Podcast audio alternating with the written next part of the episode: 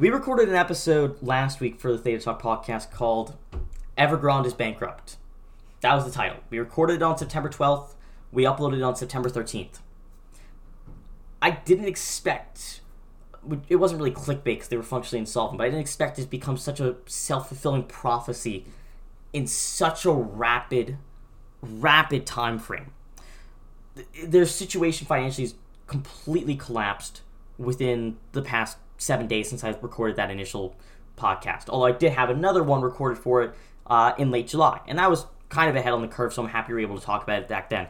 But things have gotten much worse. Today, local time in China, uh, and uh, tomorrow in Eastern Coast time, where I'm recording this podcast, they won't be, be able to pay interest on some of their debt. So, I mean, you could argue that means to fall or whatever they want to do with it, but they can't pay interest on the debt due today, local time. Uh, for them, as the time of recording this, it'll be a day after by the time this gets uploaded. Um, they halted bond trading on one of their on some of their bond sets on the 16th, and UBS is saying that you know uh, the like a credit event is unavoidable for the company at this point. Other analysts are scrambling to find what the hell is going on with it because you know no one knows exactly what's going to happen except that things are just completely completely falling apart right now, and it's just not a good situation at all. You know, Chin is asking in chat, Mr. Strat, what the heck is going on in China? Monk, uh, dude, honestly, from an outsider's view, contagion is like in effect to some level. Obviously, not to the point where everything's collapsed, right, or, or crazy, right? But it's really, really not good for Evergrande themselves, obviously, and also just the fact that you're actually seeing contagion spread. And we'll be getting into that later in the podcast as well. But the situation has really escalated a lot in the last week in terms of the reality of, oh crap, this is something that's really real uh, and happening right now that we have to keep like an immediate eye on to see what happens. You know, if I pull Evergrande's stock and go to like the past week performance and basically just draw this out, since we first talked about Evergrande on July 26th, the stock has dropped 60%. At its lowest point, it was down 66%. A lot of that's in the past week. The stock went from 360 to, th- to 262 in a week. So the stock price is continuing to capitulate.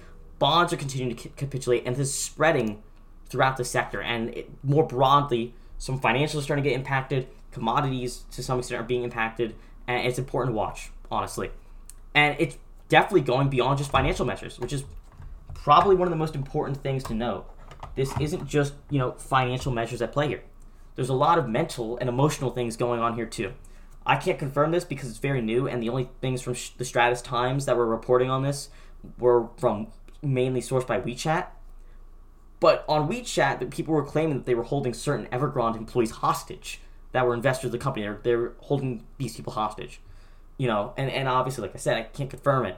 But either way, that goes to show the severity, not just pure financial, but the impact it can have psychologically, mentally on individuals that have money on the line, right? and, and you know, I'm not going to put too much focus on that as we talk through the rest of the things today. But Evergrande is basically bankrupt, as we know. They can't pay their debt that's due today, tomorrow, or yesterday, depending on when you're listening to this. And contagion seems to be spreading out. We'll be going through a few sources that really discuss this in broader detail later in the episode. Um, but it's not looking good. Everything said in the Theta Talk podcast is for informational, educational, and entertainment purposes only.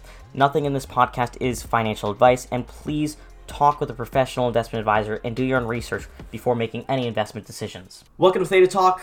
I'm your host, Strat Becker. This is the show where you get premium for your time. Uh, and we talked last week, obviously, about Evergrande and their functional insolvency at that point. This week's going to be much more focused on the contagion, how things might be trickling out, and and really spreading through you know not just singular companies or direct companies surrounding it, potentially broader markets, uh, not just in China but the global economy. There is some really interesting things going on with that uh, to the point where Michael Burry was even highlighting some threads on Twitter a couple nights ago. You know how he is. He like puts a couple tweets out and then he deletes them when he tweets something else out. But he did put some focus on this stuff a couple nights ago. So I, I do want to make sure that we keep that on, on tap, and we'll be talking about that later. But first, I just want to say really quick um, from personal experience in the past week that I'm going to put a firm on blast. I'm not going to name call them just because uh, I might still be hired by them. But punctuality is important, right? I think everyone that's listening to this on the podcast or, or watching live would agree that punctuality is important. And I do my best to be on time for anything professional. So, for example, if I'm, you know, over the summer with my boss, I'd be on time to everything, right? If it's an interview for a job or internship or something, I'm on time or early even. What is really not okay is when that level of respect is not reciprocated by firms to the potential app to their applicants who are the, essentially their potential employees. I had two interviews this week with the same company. I had a round one and a round two. The round one, the person was 10 minutes late to call me. They're both phone interviews, right? So it's not like an in person thing. They just got to ring you up. They don't have to be, you know, it doesn't even matter what they're wearing or anything, right? Round one is 10 minutes late to call me. I'm like sh- extra stressed because of it because, like, you know, I had to wait there like 10 minutes, like in anticipation, like, oh God, oh God, oh God, like, right? But, you know, it, things happen every once in a while. It's like, okay. The round two, which is Friday morning, the person was over 20 minutes late to call me. 20 plus minutes. To the point where I had to send an email to the organizer of the, the interview to tell them this person didn't show up and, and find out what was going on. And they knew I had time constraints that morning too because I had a class at 11. This was supposed to be a 10 a.m. interview. I had class at 11, so I had to leave here at like 10:45 to get to where I have to go. Person doesn't call me until 10:25 ish, almost right. And then that means that they don't have enough time to properly conduct a full interview to really get to know who I am, and that hurts my own prospects. But it also shows just, I guess, a lack of respect for applicants in a way that really shouldn't be going on. You know, I know a family member that used to hire people and she would never hire anyone if they were late for an interview.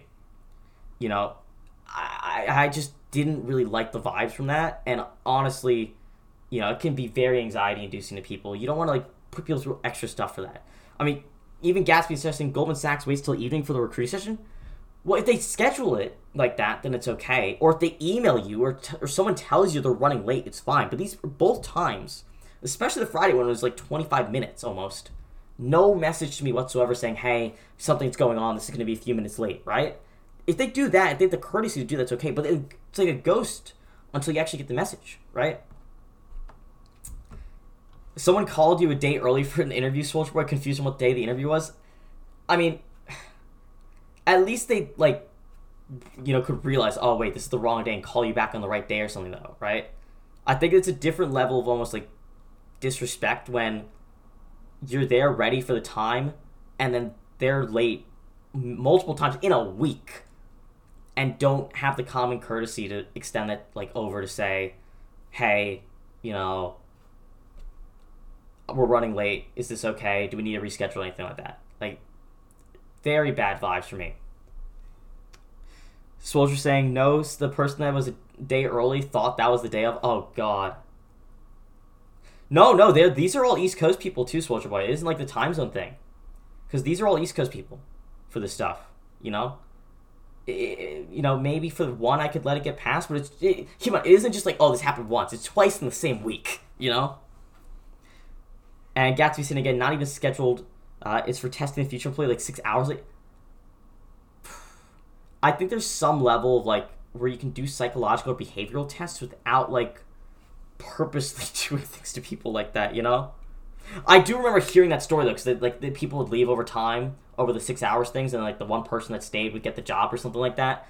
But like for internships, at least and stuff like that, I don't really get, especially when it's a phone call. Like it's not like going somewhere in person; you have to wait there the whole time. They're literally calling you on the phone. They're not. But that was just my take on respect for applicants as someone that in college going through this whole process.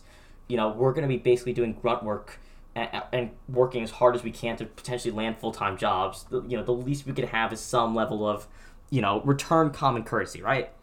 I think that's just my take on it. Uh, and quickly, another funny note about college in the past week really was uh, we're near Boston, and I think it was homecoming or something this weekend. I forget really because I didn't go to the football game because I was too much in pain over the Giants' loss on Thursday night. But they had these like tour buses, like you know the tour buses that go to, into the town, like our show off like Boston and like to tours and stuff, they were streaming into our schools. Outside my window was like, uh, like I could see one of the like the campus roads, right?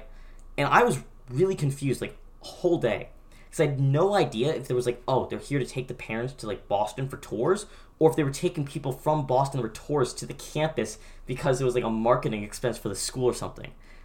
I have no idea. Either way, you know, if it was a way to get the like the first years out into Boston to touch some grass for a second, respect. You know, what I really wanted to talk about outside of just you know more menial topics was some of the impacts we're seeing here in the U.S. now uh, that have really been developing over the last week. Obviously, I'll pull this up uh, on video. Slip over Spy. The market's been pretty weak in the past two weeks.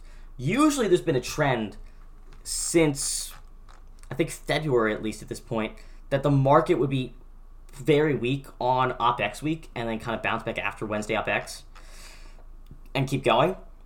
But that hasn't really been the case this way. Friday was particularly weak out of this, going to new lows that we haven't seen since uh, late August. At the end of the day, it's literally a less than 3% pullback from the all time highs. But I think some of the dynamics of it are particularly notable. You can see my show notes right here. You know, it, it, this is baby numbers, right? If you're talking in drawdowns from all time highs, right? We haven't had a real pullback since uh, 11 months ago almost, you know? The last real pullback we had was, you know, October to, to early November last year. It's been very, like, minimal in terms of, oh, you know, this is like a serious dip or whatever, right? You had some volatility, you know, in, in the GameStop mania in late January. You had some stuff with the yields in late February, early March. But for the most part, the S&P has had a spectacular year. It's still up 18% this year, right? Still fine. I, I think one of the interesting dynamics that you see play out with it is that many new traders or investors that are younger or whatever that have gotten in since this point have no experience with a serious pullback, even though they're very common. Right? Like, hell, you look at 2019, which is a great, gr- insanely good year for the market. You had one, two, three pretty substantial pullback events within the year. Obviously, this chop around rates was, was pretty substantial. You had trade stuff here in May, all stuff. I'm, I'm not saying anything about, oh, the market's going to crash to the uh, Soldier Boy to, to respond to that, but it, so many people aren't used to, oh, the market can actually go down 10% and like take six months to a year to, or like, or a couple months to get back, right? That's normal. That's healthy, right? But no one's really used to that anymore right now, at least, or especially the new people. If you obviously people with experience will will be prepared for that. It's just part of the long term game, right? That complacency is going to be odd to see how it shakes out as everything kind of evolves over time. I do think one important note, though, to keep in mind as we head into this upcoming week, the day the episode's released on Monday, uh, the 20th, is the 50 day EMA. Not for the reason that people think it is. You, you see all the perma bears on Twitter always say, oh, you know, we broke the 50 EMA. You know, it's finally going to fall apart here. You know, and that we, you know, this is the game over, right?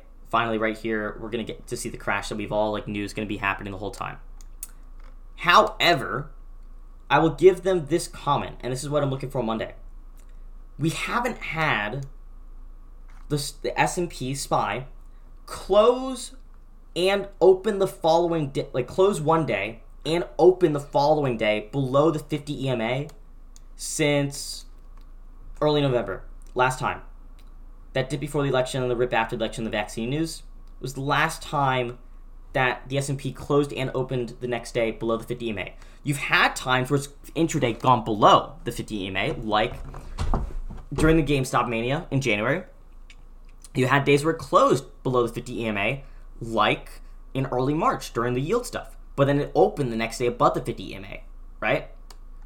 You have another one here closing below the 50 EMA in May, but it opens above the next day. You've had days where it's open below the 50 EMA, also in the middle of May, but it didn't close that day below the 50 EMA either, right? Same thing here, closes at the 50 EMA in June, goes below it intraday in July, but all those times it didn't open the following day below the 50 EMA as well. we did breach the 50 EMA on a close on Friday. So it will be interesting to see if that trend breaks because that would be interesting to watch with the dynamics going on. In my opinion, at least, you know, you, you look at the, the retail sales and stuff in the economy, they're pretty strong right now. And what I really think, at least in my opinion, is that the retail consumer is strong in America. I think the consumer economy in the US is powerful and isn't really the primary concern for what could cause, you know, higher levels of turbulence. There's higher spending and higher savings in the US. Uh, you know, everyone will say, oh, well, inflation's doom and gloom. You know, I have my own opinions that things aren't really what they seem with inflation, that, like, you know, it's transitory. That doesn't mean prices will come back down for consumers, but that the pressures are going to, you know, alleviate, right? What I do think is more important, and this is much more valid to hold trepidation and concern to, is international events, right? And I'm to the person that's asking in chat right now, Dill, welcome. What is the strat this week?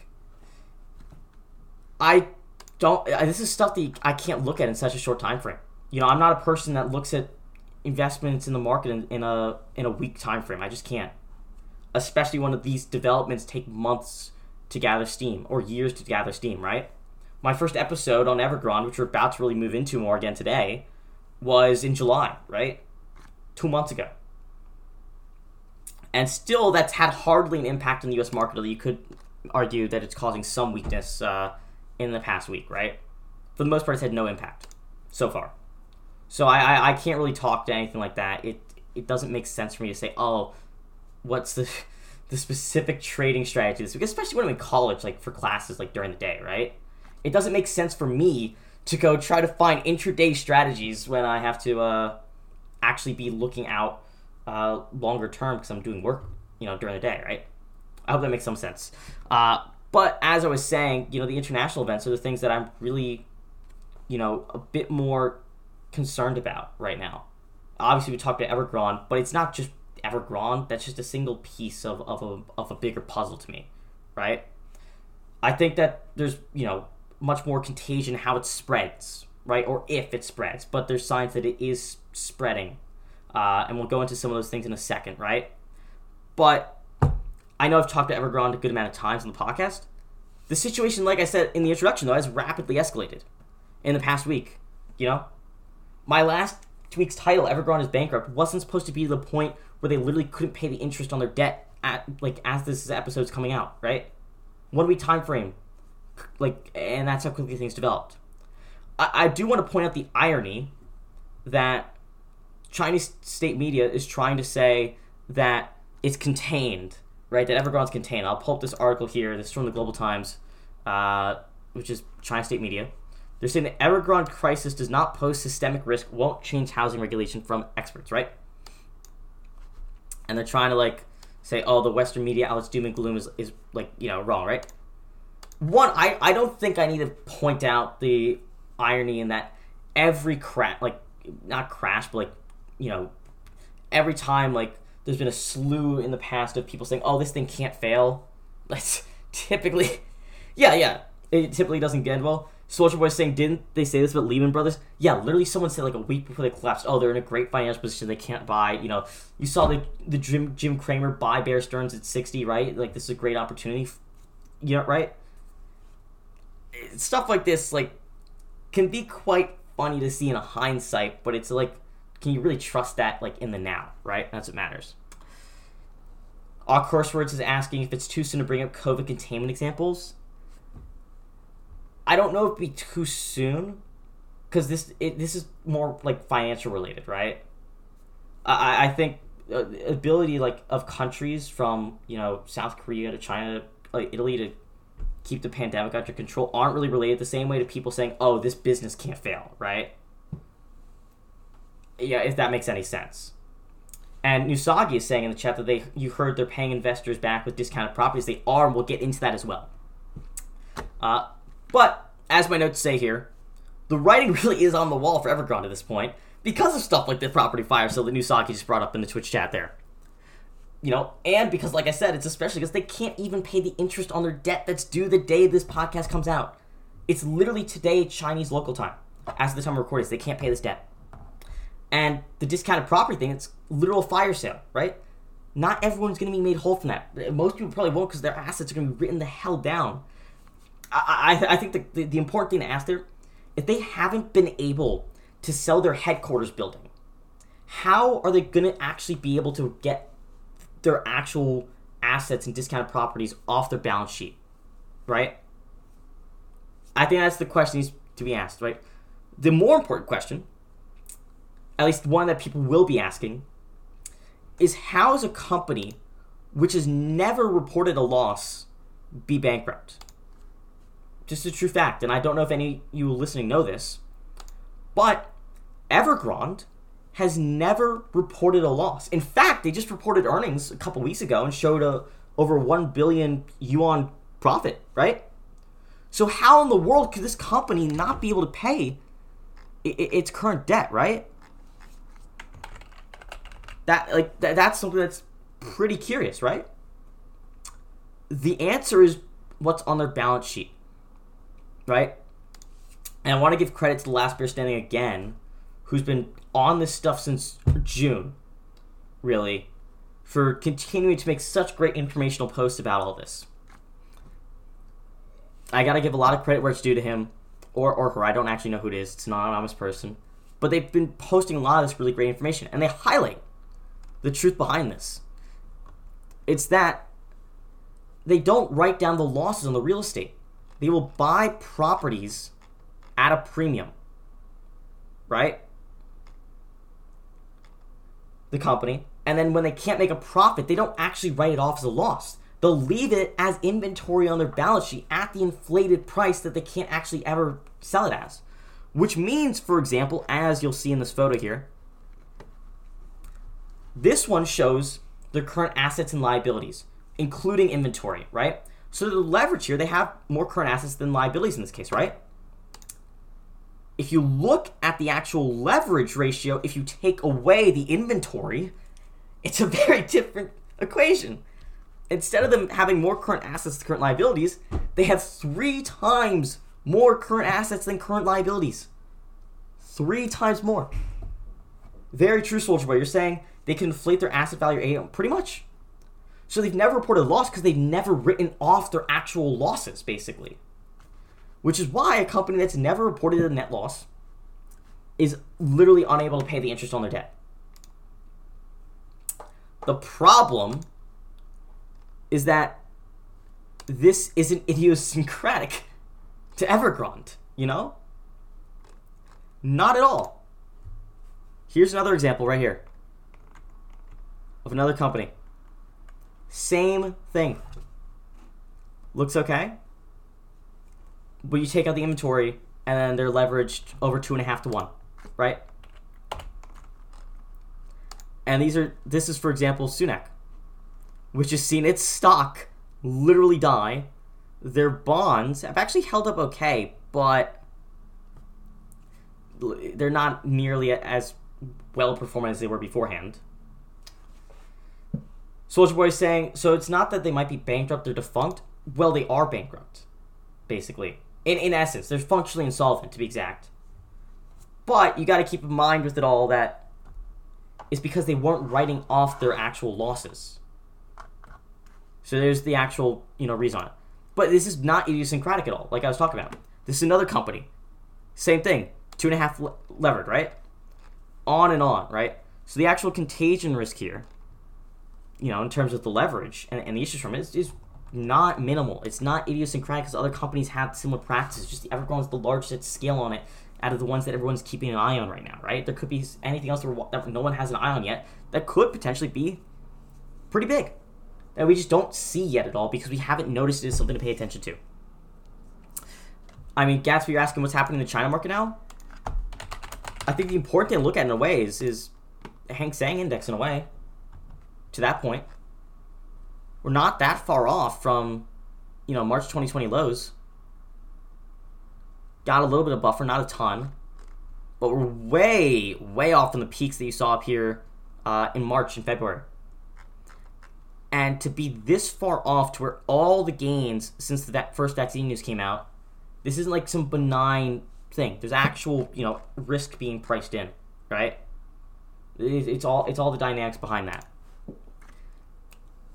One of the things that have become more clear though since the last podcast episode is the increasing likelihood that the CCP won't step in to bail Evergrande out. That is a policy decision, though. It's not just some random thing that they're deciding to do. Obviously, that can change, right? Like, that's not set in stone. Nobody knows what they'll actually end up doing. The odds have just tilted more towards, oh, they're not going to do this. But why wouldn't they, right? That's the question. We talked a little bit earlier about how it incentivizes risky uh, and, and dangerous behavior from other businesses and cause bigger problems down the line. But why? And there's a great, great thread. This is actually, I saw this beforehand, but uh, Michael Burry did actually retweet this thread too uh, when he was, you know, sharing more stuff about this or wanting to, right? This is, in particular, a policy decision to curb leverage, as this person very poignantly points out. China, the government, put in rules about leverage a while ago, but companies aren't really operating within these the government saw leverage in its consumers and businesses as a risk to actual stability of the economy and, and maintaining, you know, their outlook, right? So they enacted these things. But if they go back on what they were doing and then just bail out these companies, what's the point for anyone else to follow if they know they'll also get a bailout, right? And you know, this is just for example, debt to householding like household uh what is it? Sorry, I'm slightly blind on the on the chart, but you can obviously debt per ha- for households percentage of their assets ripping up, right? Increasingly levered households. To tell you the truth, and that's not necessarily a good thing. They saw, you know, the writing on the wall. Oh, if we let this go on, this is gonna be, you know, really, really bad. And this person also points out a very interesting truth of it all, that because of the extended time period of just very easy, you know, gains through just leveraging and, and, and you know working in the construction industry.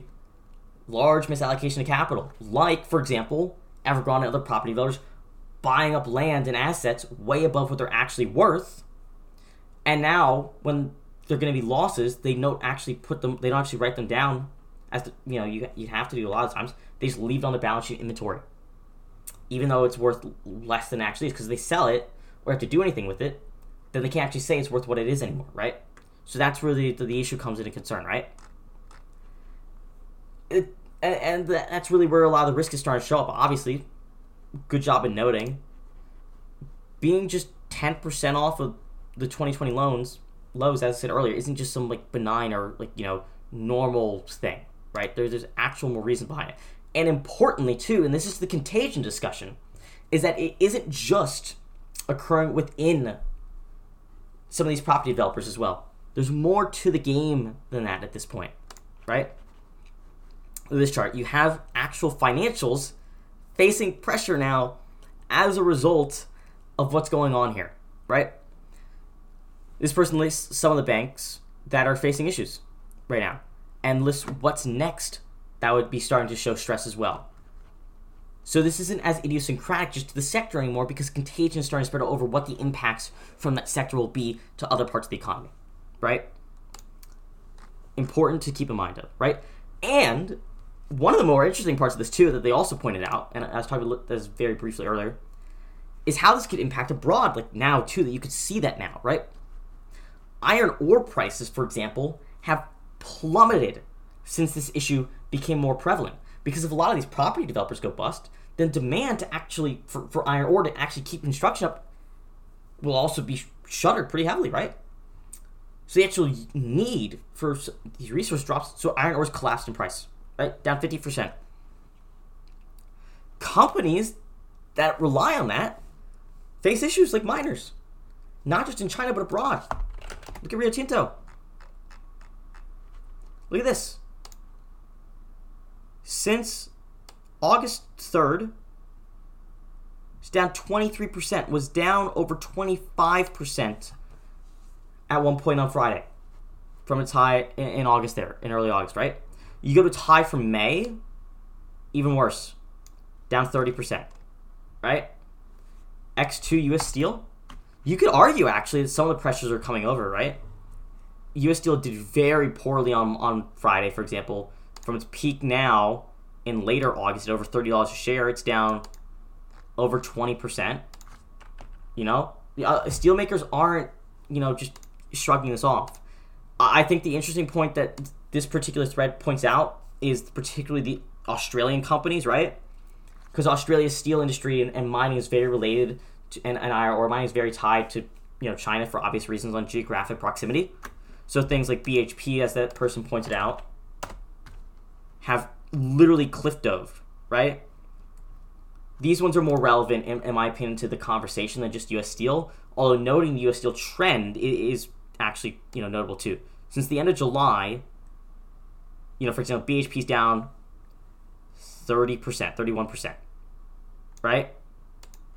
Absolutely crushed down as a result of what's going on here. So there's real ramifications outside of just the property values. This is this is how contagion spreads, right? Because these are suppliers, or in this case for miners, the suppliers of the suppliers of the sector, right? So it's that chain reaction as it starts to spread out that can have real, real impacts for everything else as we keep going through this, right? And that's where it goes from, oh, this isn't that big of a deal, you know, it's idiosyncratic to, oh, wow, this is impacting, you know, more things than you thought it would, right? It takes time to realize this, of course. It isn't just, oh, wow, we're there already. Per, you know, done deal. Let, let's move on, right? But it's trickling through these, right? And obviously, once things really happen, it happens fast. So, for example, 30% down in a month, fast, right? But you could argue that we haven't seen the full extent of these things yet because we're still waiting. There's a lot of uncertainty within the outcomes. And as I said last week to end the episode, uncertainty bodes risk, and the market doesn't like risk. So that's why you see the markets being a bit more shaky with, with how things are going. You know, if I pulled the Dow really quick, Dow's been struggling for over a month now.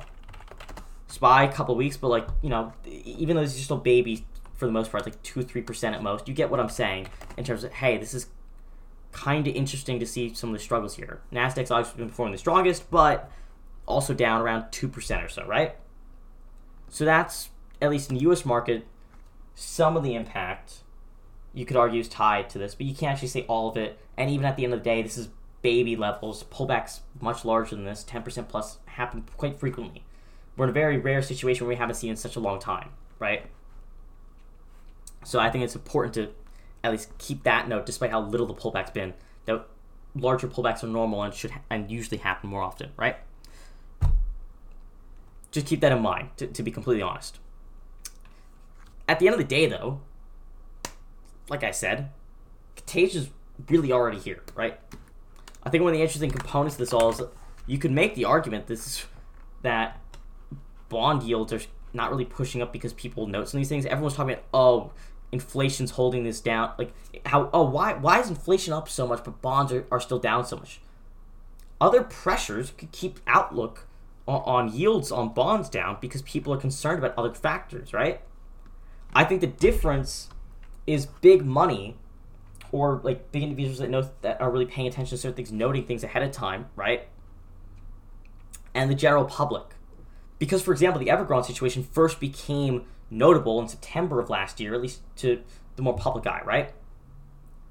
And then it went away until April, and then it came up very briefly in April, and then it went away again until like the past two, week and a half to two weeks in, the, in like the public sphere, right?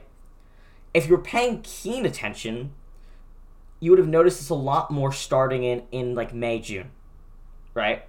And start to realize, oh, something's up up here. May, June's when yields start to slide I'm not saying this is actually tied. This is just like a core. This is just a correlation. Not correlation isn't causation. But you could say, huh, maybe this is why yields are staying so low. You can't actually prove it just on that. But international concerns like this are real. I forget if I have it somewhere here exactly, but I mentioned it last week and I'll say it again. That you don't even have to have a full on recession in China for the impacts globally to be very, very large, right? What if you go from 6% annual growth in China to 2 3% for like two years, right? You could imagine that probably wouldn't end too well for you know actual global impacts. That that'd be negative for you know global impacts on this stuff. Keep that in mind because there's real truth to some of the issues that presents. If the Chinese consumer can't keep up with output, which isn't happening right now, for example, they've actually lagged behind lately. Output's resumed where, where it really was for, for the most extent, but consumers are actually tapering down. They're actually backsliding. They, they can't match the 6% right now on, on a growth rate. What impacts does that have for everywhere else? Right? And that's that those questions alongside, oh, ports are still partially shuttered because the Delta variant, shipping rates are soaring as a result of these things. These property developers, when, when they go down, how does that impact the suppliers of them? And the suppliers of the suppliers, as we just talked about the iron ore, because there's suppliers that aren't getting paid right now. Of, of you know, Evergrande can't pay suppliers, for example.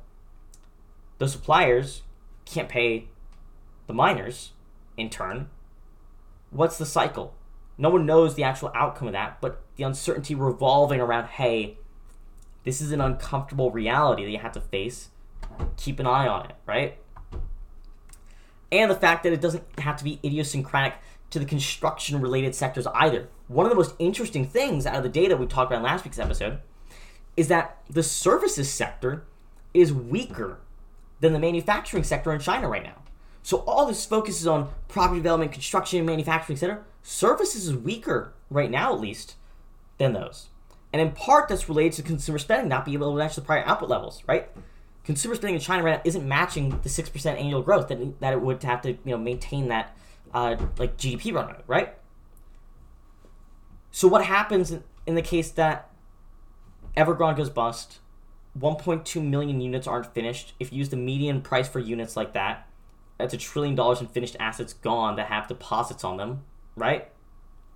How does the consumer psychologically react to that? Do they become more restrictive with their spending because they don't want to risk, you know, taking loans for certain things and stuff like that and then having it wiped out and they're in a bad spot financially personally? And if that psychological fact plays out, what's the impact on companies that all of a sudden are, are making less income, especially if they're levered companies, right? That's stuff to be careful and realize. You know, it, the U.S. has their own problems like inflation. Like uh, stock market plan is saying in the chat that chicken wings went in your town by twenty percent in price. My steak at some of my su- the supermarket I went to back in my hometown was up thirty percent, right? They, it's tied to corn because corn was up a lot, and corn is a lot of the feed for animals. But at the same time, freight, freight, and other things have have plans that too. But in my opinion, we get around those because most of those pressures here in the U.S. are idiosyncratic and transitory. And when I say idiosyncratic, I mean they're widespread in their impacts right now, but they're tied specifically to supply chain bottlenecks for the most part. Obviously, when that eases up, prices won't necessarily come down on us. Companies are gonna, you know, raise their margins with that. So honestly, that it kind of feeds the argument that the best inflation hedges stocks in a way. You know, you've heard that before, and it's not an irrelevant statement. If companies can improve their margins on inflationary trends, right? Benefit to, to those companies. Shipping containers, obviously $25,000 a pop, like Soldier Boy saying in chat. Yeah. But how do you hedge that, right? You can't hedge that with gold necessarily, right? People say gold store value, and it's not necessarily wrong. We're not going to make an argument of two or four against that. But what's the best way to actually combat that? Oh, well, there's shipping companies that benefit extremely from rates going up that much. So let's say a good that you have to buy goes up 5% in cost, and this is a hypothetical good. Because of 5% in cost because inflation because of inflation on, on freight rates, right? Well, what if you could make 250% or 100% on a company that does the shipping, right? And gets the biggest benefit from those rates going up. Because even when the, the, the you know things cool off, they can actually add their margin padding, right? I think Zim is a really interesting thought experiment on that because, and I want to say full disclosure, I own five shares of Zim. I bought four on the 28th of July. I bought another one like around here somewhere. I have an average like 39 a share. But I already got, right, $10 in dividends, right? From that. So I put in in total like $170. I already got 10 back in dividends. They're giving back 30 to 50% of their earnings per share next year in dividends as well. And in my opinion, they're on track to make thirty dollars per share in dividend, like EPS this year, which means that they could give fifteen dollars a share in dividends back next year, right? What does that add up to for dividends for me? 15 times 5, $75 plus the 10 here, $85 just on that. Boom. That's literally almost a 50% yield, or that's like 40 to 50% yield on my investment from dividends. Not to consider the fact that that would probably offset my personal spending expenditures on, you know, increased like freight for cost and shipping costs on, on, on the sea for some of these things, right? Excluding the stock price appreciation, which is giving me more than that those dividends would over the course of the next year, right? So I, I think there's where you can make the argument for some of those validities. But in, at the end of the day, those pressures for us in, in the U.S. are, are tr- more short-term factors, right? Or short-run factors. There's an end time frame on it, but they come to an end, right? Because things will normalize. Nobody knows exactly when, but they will. It doesn't mean prices will come down for us. I think that was my first podcast episode ever but they will normalize. When you're talking about something like China, where all of a sudden, man, these property values go under, people lose money because they put deposits on their homes that they didn't have built yet. Spending tightens while lending simultaneously tightens because banks are losing confidence in other sectors. That's a lot different of an issue. Because in the US, sure we're facing inflationary pressures and maybe people consider subs- like substituting some of the items that they get for cheaper versions because they don't want to pay certain amounts on some things but we aren't tightening our spending because that we're still spending the same amount but just on different things in that case in china though for example that would be a tightening less spending into the economy and less lending into the economy at the same time right whole different ballparks one is manageable and normal and happens all the time in economies. The other is wow, that's actually contraction, right? And I think it's pretty easy to tell which is the bigger potential issue. If it's all in a bubble, right, it wouldn't really matter too much to us here. But it isn't just in a bubble. There's global impacts in such an interconnected global economy. You know, if China slows down their growth substantially for a couple years, that impacts us big time here, no matter what you're invested in. Unless you're invested in like 10 year treasuries and then you're getting 1% a year, like guaranteed, right? So good on you for that. Proud of you for it. Means a lot. But my point stands. The interconnectedness of the global economy means risk somewhere else become a risk where we are as well. And that's why they're worth monitoring, even if we don't know the actual outcome, right? They're all real things that are worth watching. Wouldn't you agree? Because I, I think there, I think there's something to agree on. You can disagree on a lot of things, but at the end of the day, these things are still worth watching, and that's why I like to talk about them. So that's really gonna wrap it up here for this episode of Theta Talk, episode eight. I think we're gonna call it Contagion or something like that. you know. But I want to thank you all for coming out, taking a listen, hearing what I have to say. Thank you for everyone that actually chipped in in the chat today in the live stream. It's been a pretty lively chat for all this. Uh, one of the best we've had to date, honestly. So thank you so much for everyone being here live to actually discuss these things. And everyone that's listening uh, on the actual post recording on Spotify, on Apple Podcasts, wherever you are, thank you for doing it. I, I, appreciate it a lot. Feel free to drop a follow, it helps me out. Uh, really kind of keeps me going with these things. Eventually, I'll pay off my student loans one day down the line. Don't know when, but it'll happen someday. I'll get a job one day, I hope. You know how it is. But honestly, thank you so much for the, uh, the honestly the views and growth recently on it, because I was really enjoying just doing this as, as a kind of thought experiment thing to just relax and do on my stream. But the past week or so really kind of exploded things off. At the end of the day, it's still very small. You know, it's like less than a thousand views. But the fact that people actually taking the time to listen to this stuff like means a lot to me, honestly. So thank you for taking the time of your day to do this. I hope you have a great week, and I'll be back next Sunday evening to record another episode of Theta Talk, my live chat. So if you want to be a part of this live, go to twitch.tv slash stratbecker. Usually Sunday evenings we try to get this done and see what's going on. It'll probably be a different topic. I have some interesting life things that I'll probably bring to it at that point, but that's going to wrap it up here. Have a great week.